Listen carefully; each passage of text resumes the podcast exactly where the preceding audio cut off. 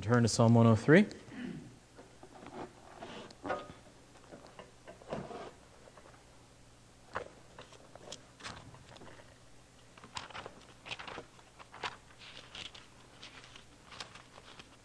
I was noticing some interesting similarities between how Psalm 103 begin and end, uh, but also and, and also Psalm 104.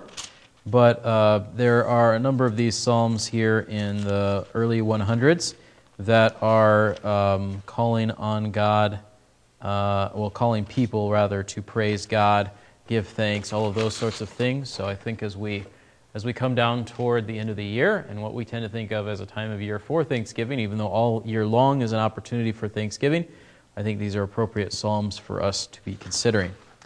And so uh, we will start, as we typically do, uh, with some of the poetic devices that we see. So, for example, in verse 1, what do you see as far as a phrase that is poetic, description, or uh, those sorts of things? Okay, yeah. So if you say, Soul, bless the Lord, what, what is he saying?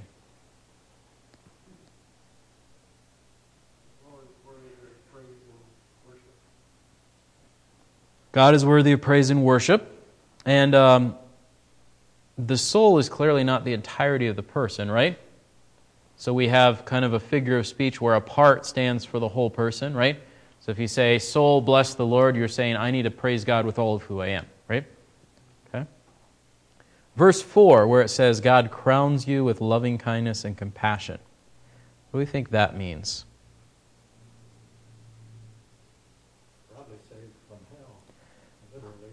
Okay. Yeah. Other thoughts, Eric? The ability for us to have loving kindness and compassion is bestowed upon us. Okay. By God. It's not something we can foster ourselves. Yeah. It's either God's loving kindness and compassion is poured out on us, uh, and that's the crowning with loving kindness and compassion, or because God has loving kindness and compassion, He bestows on us the ability to express it in ourselves. And we see both ideas in Scripture, so it's not that either of those would necessarily be unbiblical. So, okay. Um, for that matter, redeeming your life from the pit would be saving your life probably physically, right? We tend to spiritualize that, like in Psalm 40, I think it's Psalm 40, where it says, uh, You brought me up out of the pit of despair. We tend to make that a figurative sort of a thing, out of the pit of sin, like the Pilgrim's Progress kind of idea. But in reality, I think he's actually saying God saves me, right? And there's not, um, it's not incompatible with the idea of God saving us from sin, because sin is a mire and destruction and all that as well. But I think a lot of these things, I don't think that David and others tended to draw as harsh a line between physical salvation from enemies and devastation and spiritual salvation from sin and all of that as we tend to today. We tend to see those as very separate things, and they would go kind of seamlessly back and forth between the two ideas. Uh, how about verse 5, where it says, uh, Your youth renewed like the eagle? We quote that a lot from Isaiah 40, but what does that actually mean? The eagle soars and it's majestic and kind of a symbol of strength and majesty. Yeah. Yeah. Yeah. Good. Yeah, good. Okay. What's that? Uh, no, I think Bob didn't want us to sing the song that's like, You lift me up so I can walk on mountains, or whatever that goes. All right, uh, verse 7.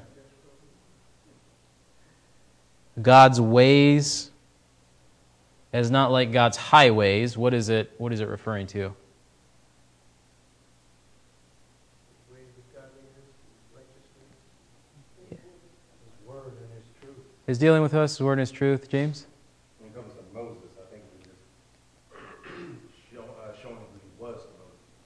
Yeah. So, in the way that Paul uses the word walk uh, in a bunch of his letters, Paul's saying live this way. And so there's a sense in which the life of God is expressed to Moses, for example, like you pointed out in verse 7, okay? What God does. Uh, verse 8, when it says God is slow to anger, that's sort of a poetic way of saying what? Use a shorter word if you would. Patient, yeah. Long suffering is a good word, right? But God's patient with us, right? Um, and long suffering actually probably illustrates it a little bit better, even though it's a longer word. But, um, but uh, yeah, yeah. So this idea of patience, long suffering, okay. Uh, verse nine, where it says God will not always strive with us. What is that striving referring to? Yes. As you're saying, uh, Paul says, uh, usually talk to us people walk, uh, walking with God. Okay. He will not always be on, uh, with us at all times if we disobey, is what I'm assuming that's going on. Okay. Yeah, I mean, I think potentially we could take it that way. Uh, look at the next phrase there. Nor will he keep forever um, his anger. Now, the words his anger are supplied, like there's an implication there. Those are not actually in the Hebrew, but I think they're legitimately there in light of verse 10, where it says, not dealing with us according to our sins or rewarding us according to his, our iniquities. And so, if God is not striving, uh, I think we have to go all the way back to Genesis 6, where God says, I will not strive with man forever. His days are uh, what was it, 120 years? Let's see what it says. Mm. Yeah. Genesis 6, verse 3 My spirit shall not strive with man forever because he also is flesh. Nevertheless, his days shall be 120 years. I think it's kind of this idea that there's a time limit on God's patience and also on God's wrath, right? So, depending on the context, all right? Here, I think it's focusing on being a time limit on God's wrath toward his people despite their sinfulness. In Genesis 6, it's a time limit on God's patience. As long as Noah is still building the ark, people still have this opportunity. As soon as that's done, the flood comes. Jonathan? I get the idea that maybe this striving goes to more than that. It's more like a, a companion that's sticking with you and helping you through the difficulties of life, kind of a concept. Hmm. I mean, it'd be interesting to do a word study maybe in the original language, but I mean, it, it, it's, it's more than just, uh, there's something more there. Uh, punish Hmm.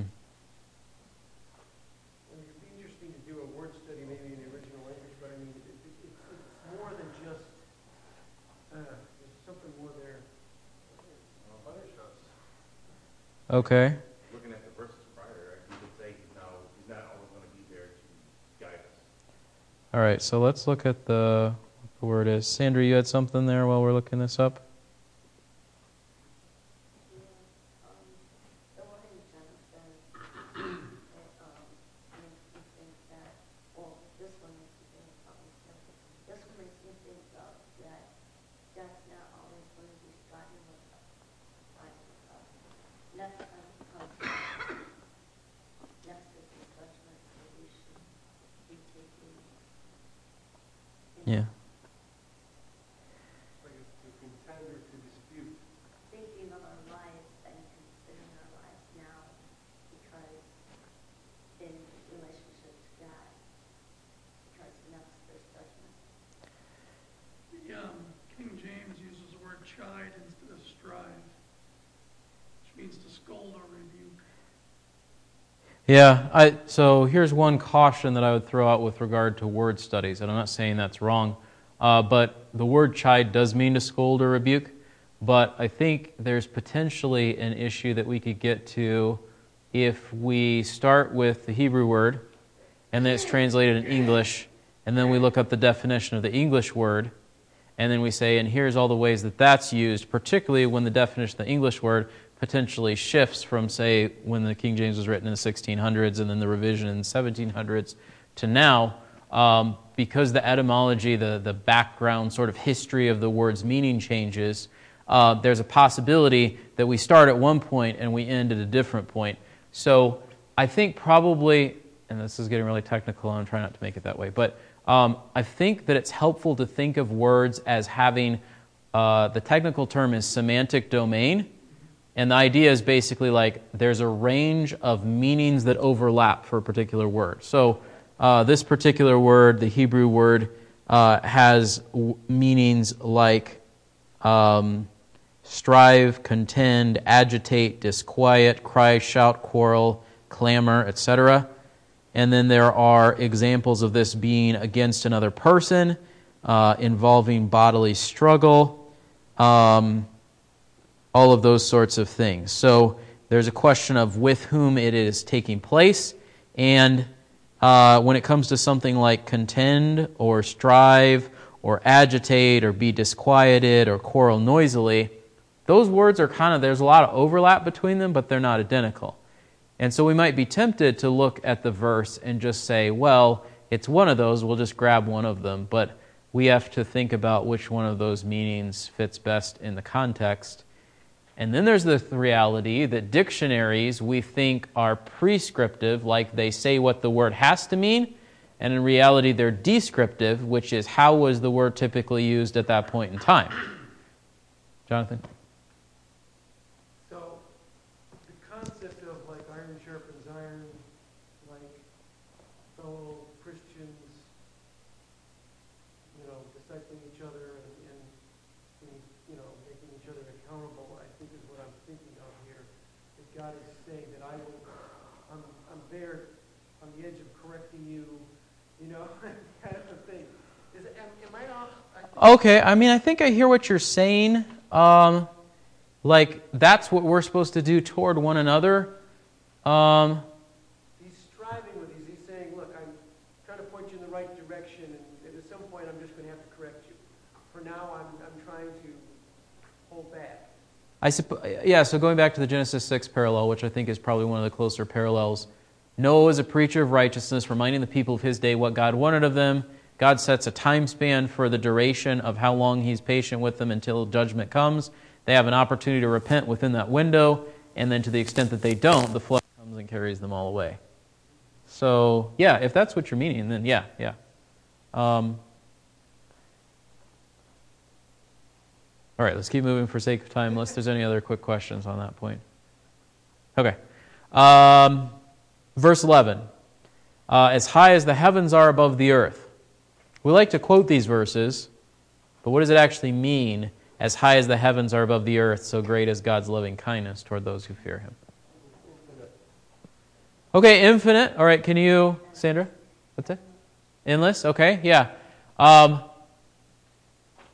if we want to get really technical, you know, where is the where is the line between the atmosphere and outer space? Someone have to remind me. 80,000 feet? I want to say it's 80,000 feet. I could be wrong. It's way, it's way up there, right? But then there's a sense in which heaven is not like just when you get to outer space, but it is where God is. And so there's a sense in which it is an intangible thing. Like you can't just fly an airplane or a spaceship up to where heaven is. And so there's a sense at which you can't ever find the boundary. So, yes, endless, infinite. God's loving kindness is not limited in the way that ours is. Okay? But then, verse 12, similar kind of idea as far as the east is from the west. How do you find the boundary between east and west? On a circle? On a circle. You don't, because by the time you get back around, you're at the beginning again. Yes? I read an article one time, and it was biblical teaching. Yeah. It said the east is farther away from the west than the north is from the south. Hmm. It's an interesting, uh, that's true, I think, but that's an interesting way of thinking about it. Okay. Good. So the point of that would be this is something we can't reach. So when God has dealt with our sins, He's actually dealt with them, right? It's not like, and, and really quick point, because I think this is really important in the concept of forgiveness. God is perfect and has complete knowledge of everything, which means when God forgives our sins, He does not forget them, He chooses not to remember them. The distinction is really important. You and I sometimes feel like if we're going to forgive sin, we have to forget that it ever happened. But the point is not that we forget that it ever happened. The point is that we're not dwelling on it and bringing it up and making an issue about it over and over and over again if we've actually forgiven someone. Not that we just sort of wipe our memory and then act like it never existed. And actually, that's harder, right? If you could get bumped on the head hard enough so you had amnesia and didn't forget, didn't remember someone's sin, you wouldn't be frustrated with them about it, right? But if you remember that it happened, but you choose not to bring it up against that person, that's a whole different level of actually dealing with it, right? Um, verse 13 As a father has compassion on his children. What's the point of this figure of speech?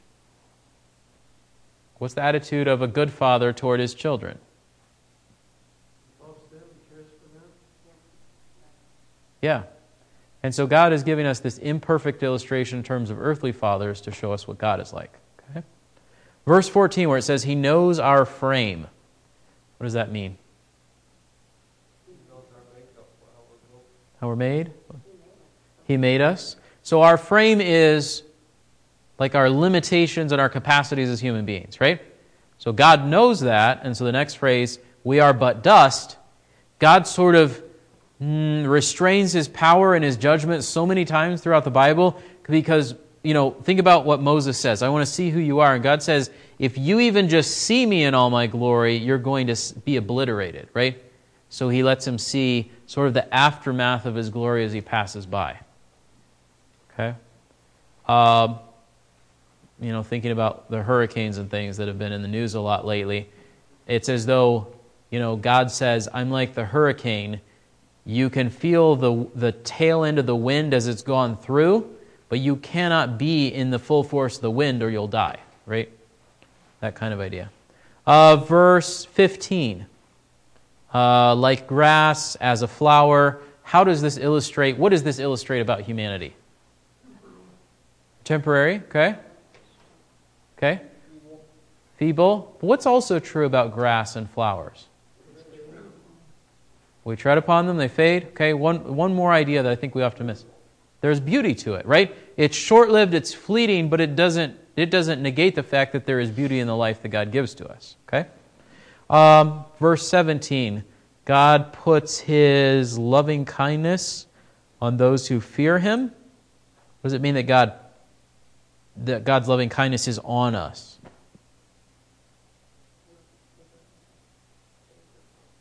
Okay, looks favorably.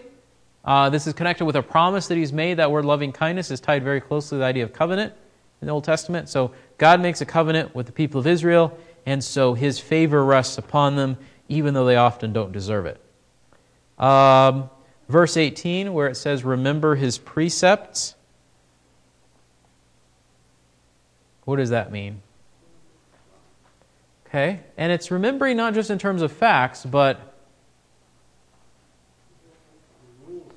obeying them, yeah. So we know them, but we know them and intend to follow them, right? It's different than just, you know, we could quote them in a, in a trivia game kind of thing, okay? Uh, verse 19. Uh, God has established his throne in the heavens. What does that mean? God is what? If his throne is in the heavens, God is. What's that, sorry?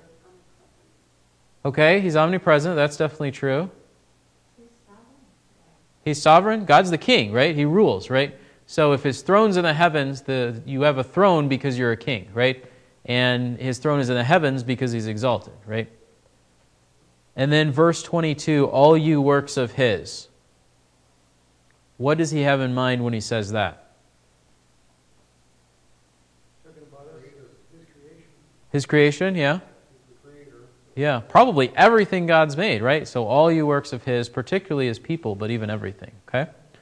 What are some repeated ideas that we see here? Okay, bless the Lord we see in 1, 2, 20, 21, and 22. Okay, what's another grouping of ideas that we see?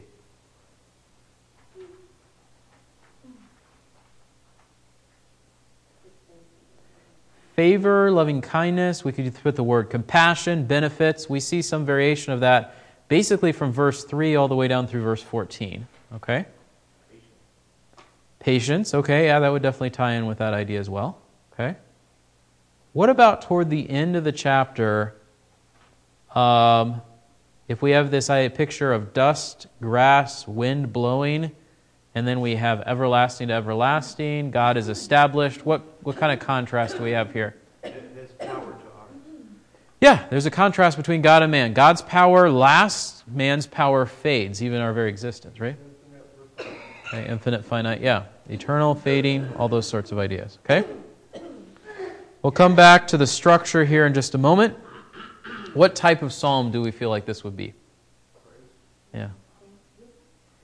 It could be Thanksgiving, and um, The question I think would come down to um, if we go way back to sort of the descriptions that I gave you a long time ago, and I should probably just uh, you know put those on the back bulletin board or give you another handout to keep. Thanksgiving, as far as in a formal definition by a lot of people who study the Psalms when they're trying to group them, Thanksgiving tends to be tied to a specific action that God did. So God delivered David from the Philistines. That's a psalm of thanksgiving because he's thanking God about a particular event, right? Whereas this is more broadly praise because even though it references things that God did, his ways to Moses, his acts to the sons of Israel, there's not a specific incident it seems like he has in mind. He's just saying praise God for everything that he's done. So I think probably thanksgiving would be like a subcategory of psalms of praise, right? I think and at the end of the day, uh, the genre is less important than that we understand the components of the psalm itself, but I think it's still helpful because a lament has a different tone than a psalm of praise. Some truths about God. There's lots that we could pull out, but some of the really big, important ones. Okay, God's eternal, all right? Okay, eternal or infinite. Okay, that's also true. Uh, he's the creator, uh huh. Let's let's pull on that idea a little bit more. God's close. God does shows what toward us? Love kindness. Compassion, like all those ideas, yeah? Because that's a really big thing in this psalm. Um, now, the reality is, a lot of these psalms have a lot of truths that we see in a lot of the other psalms, but there's usually one or two they're really focusing and zooming in on. I think here it's God's compassion alongside God being eternal. What are some things that are true about us?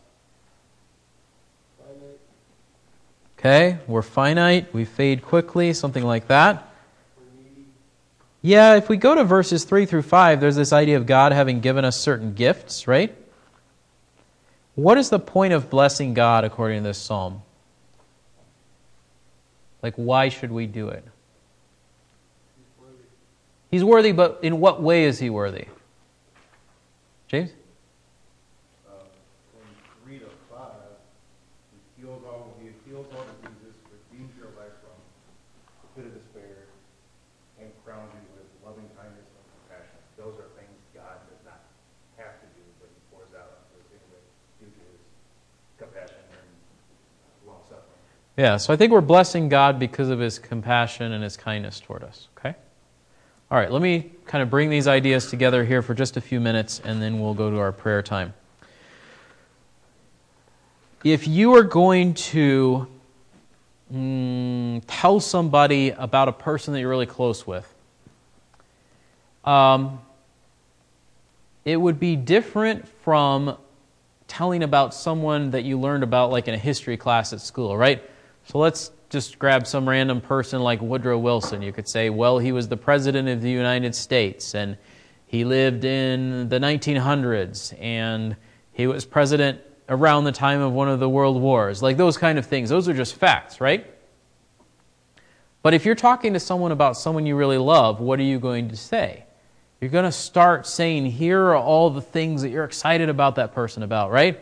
Not where the person was born, not necessarily even what job they do, although that might be part of it, but more who the person is, right? And so in this psalm, when it says, Bless the Lord, there's sort of a calling to mind all of the reasons that the psalmist, David in this case, is excited about God's blessing on his life, and the only proper response is to God's blessing is to bless God. Now, as we've talked about before, blessing God is a strange thing to do from the sense that you and I can't really add anything to God by blessing Him, right? Because we tend to think of a blessing as something that comes on us, and now we have something that we didn't have before. So if we bless God, that's not the case. We're not adding anything to God.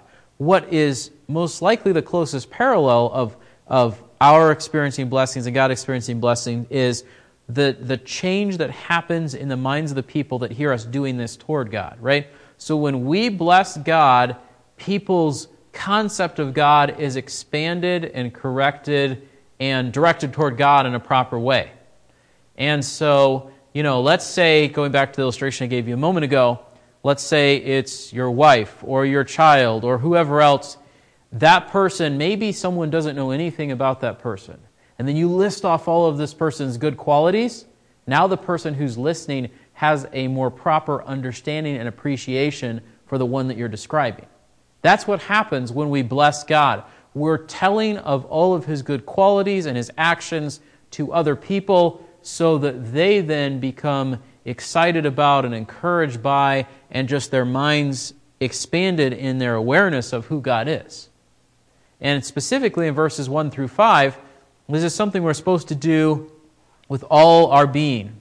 So, verse 1 All that is within me, bless his holy name, forget none of his benefits. So, we're supposed to bless God with all of who we are and forgetting none of the good things that he's done for us. Okay? And then all of the reasons are sort of listed in verses 3 through 5. Pardons your iniquities. Okay? Pardon, you know, um, just taking that at face value without going back and looking at all the Hebrew like we did with the other word about uh, strive in verse 9. Uh, pardoning your iniquity is basically God deals with your sin. Healing all your diseases, again, we tend to take this and say, well, healing all of your diseases is a primarily physical thing, and it is in the sense that when we look to the New Testament, Jesus heals people of things like being unable to speak, being unable to hear, being unable to see, or even being dead. And yet he links it very closely with his ability to forgive sin. Because Jesus can forgive sin, Jesus can also deal with the consequences of sin that manifest themselves as the diseases and brokenness of this world. And so I think sometimes because we've seen preachers on TV or all these other people take this idea and run with it in an unbiblical way, even a heretical way, we tend to like push aside and very much minimize the idea of healing of diseases because we're like, oh, well, if you get better, then it's because you took some kind of medicine or you changed your diet, or there's some action that you did, and we sort of push God being involved in that out of it because of the way that people have misused God's name in all of their nonsense connected with this. But the reality is, God can heal from disease because God forgives from sin. If God couldn't do one, he couldn't do the other. They're, they're, they're very closely tied together. In Isaiah 53, which I think we tend to get hung up on, he heals all your, by his stripes we are healed we tend to want to gloss over that phrase because it creates problems sometimes for our theology. But if we look at verse 3, God is the same God who heals people and who deals with their sin, and the reason that there is a need for healing is because there's sin in the world. So we would expect Him to be able to take care of both problems. Redeeming your life from the pit, crowning you with loving kindness and compassion, satisfying your years with good things. These are all sort of um, benefits that God gives that are connected with that initial if God deals with your sin, then you've been redeemed. You can experience and show forth His loyalty and compassion, and you can actually enjoy life. If your sin isn't dealt with, and if you die in your sin, there's no way for you to experience the things that verses 4 and 5 talk about. You can't really enjoy life. You can't really show loyalty and compassion to others. You can't really be delivered from evil which probably echoes something like Psalm 23, which is very familiar for us. Second part of this bless the Lord as you remember his compassion. And that as you remember his compassion is the bulk of the psalm from verses 6 down through 18. We see, first of all, that God acts righteously and justly for his people from of old. I mean, going back to their history, God delivered them in the time of Moses. God delivered them from Egypt. He showed himself to the sons of Israel. We see that in verses 6 and 7. But the reason that he did those acts is because of who he is. God restrains his anger and shows compassion on sinners. We see that from 8 down through, honestly, verses 8, verse 18. We see, first of all, in verse 8 that God's patient and keeps his word. He's compassionate, gracious, slow to anger, abounding in loving kindness. There is this sense that his anger ends. Uh, this becomes very important for the people of Israel in exile because if God's anger against them did not end, there was no hope of them ever returning to the land. But God sets a time period 70 years, you'll be back in the land, at least to the people of Judah. There were those from the nation of Israel that never returned to the land because they were more wicked, and God had made specific promises to David and his tribe in ways that perhaps he had not to the northern tribes of Israel. So God's anger ends. And connected with that, he doesn't abandon his people even though they sin. Verse 10 He's not dealt with us according to our sins, nor rewarded us according to our iniquities. We read a verse like that, and we set it alongside something like Paul says in Romans, where we receive the uh, just reward of our sin, and we say those two things are a contradiction. How can God not reward us according to our iniquities, and yet he judges and rewards every man according to what he's done? And the answer to that, I think, is that for those on whom God has set his favor. They don't deserve it, and if it was only on the basis of what they had done, they would face God's judgment. But to the extent that God intervenes, pardons, heals, redeems, crowns, satisfies specific people or groups of people, to the extent that God does that, they don't receive what they deserve.